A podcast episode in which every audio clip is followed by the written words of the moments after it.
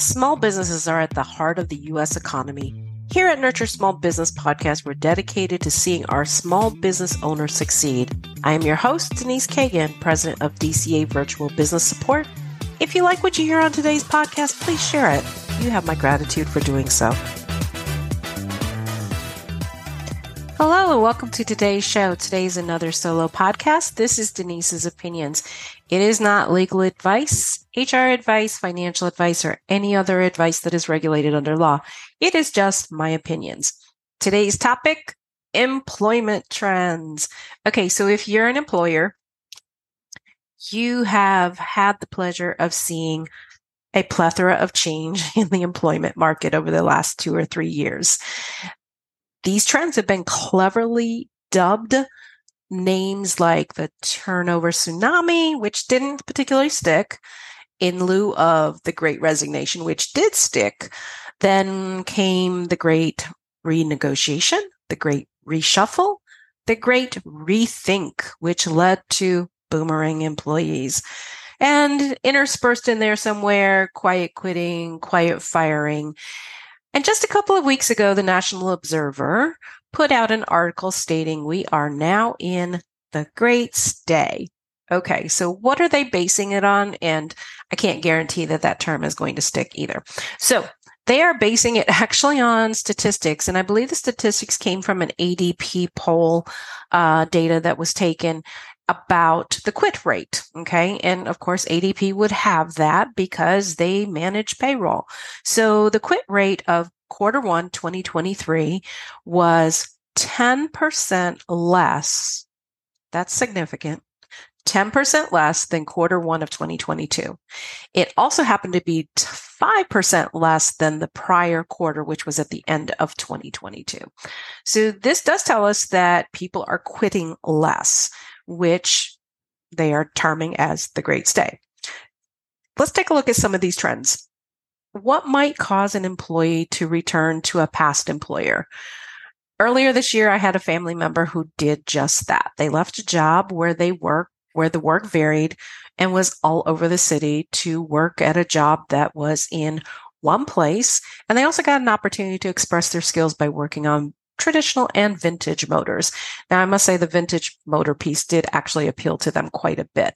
So you can see that there was some plus there.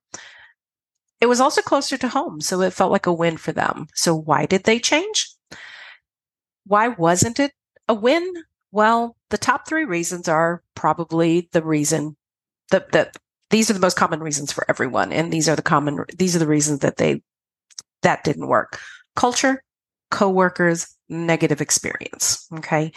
Those are among the most common reasons that people not just boomerang back to businesses, but whether they stay or go from a business. And as a business owner, we have been extremely strapped on finding qualified talent to work in our businesses, particularly if you're a brick and mortar location. I feel like businesses that have remote and hybrid work tend to fare a little bit better because people are still looking very heavily for that type of work. So let's talk about um, some of the early phases, like in the Great Resignation, why that happened.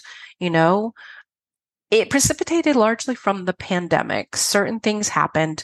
Um, the movement was often about money, but certainly not all of the movement. When the pandemic started easing up and people began returning to jobs that were outside of the house, the labor market became constricted. And this happened for a lot of reasons supply chain challenges, caregivers, um, many of the particularly women who had to take care of the kids during the pandemic opted to continue to take care of the kids, or they just found it hard to get back into the job market. International travel, as well as international students, were an issue. I know here in Richmond, Kings Dominion had a labor shortage because during the summer, most of the people they employed were um, international exchange students. And this was in 2021 when they first started opening back up. Uh, created another constriction on the labor market. And actually, the scare of the pandemic, the physical health implications of of it, people, some people were simply just afraid to go back to in person work. So, how do these factors play into whether an employee stays, goes, boomerangs? Um, some of these, some of the factors that play in here have a lot to do with you, you, the employer, us, me. I'm included in there too. And um, and then a few of these don't. So we're going to talk about the couple that don't first. So first of all, changing circumstances. You know, say for instance, I I know that um, I've recently had the opportunity to start picking up my granddaughter from daycare, which is pretty awesome. But part of that change precipitated because the parents switched jobs. One of the parents switched jobs. Think about it this way if you are a parent of a, a, daycare or even school age child, you have to make sure that that child is picked up from daycare on time or school on time and they have proper care afterwards. So if you, if one spouse, maybe the breadwinner, the one who earns the most, has a job shift and they can no longer pick them up and then the other person has to, that could change your dynamic on where they want to work. They may want to work closer to where all the action is happening, home and daycare or home and school. Um, so yeah, changing circumstances like that can definitely impact whether somebody stays or goes uh, from a company. Also, job market fluctuations, the ones that I just spoke about. Uh, every all of that is very unpredictable. You got also AI replacing call centers. That's actually not particularly new. And shifts in transportation and logistics. Those are just two examples of how job markets can shift and impact workers' outlook on their job.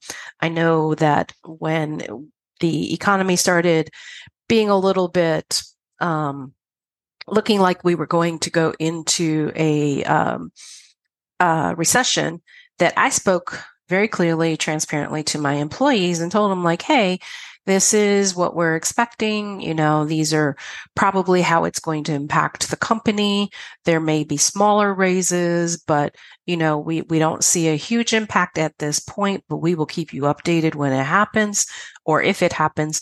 One of the employees heard that and in their mind said, I need a more stable job.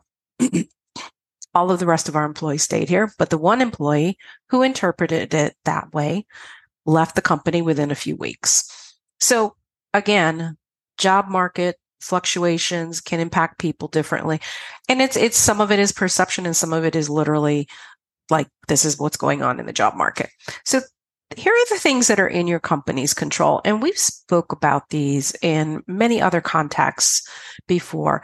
Creating a positive experience for your your team members your employees. So if you've had a positive experience with an employer and you decide that your new job isn't good this could cause you to boomerang back However, if you are with an employer and you have a positive experience, that could also create, cause you to stay. Okay. Having a supportive work environment, re- creating great relationships between inner team, you know, across teams, uh, employee to team leader, leader to to their uh, above them, the managers.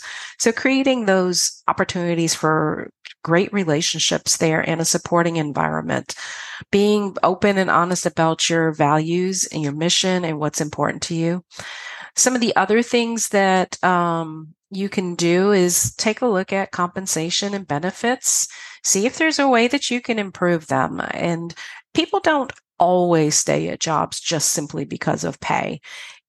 It is becoming more and more consistent with how younger generations view work that pay is not the most important thing.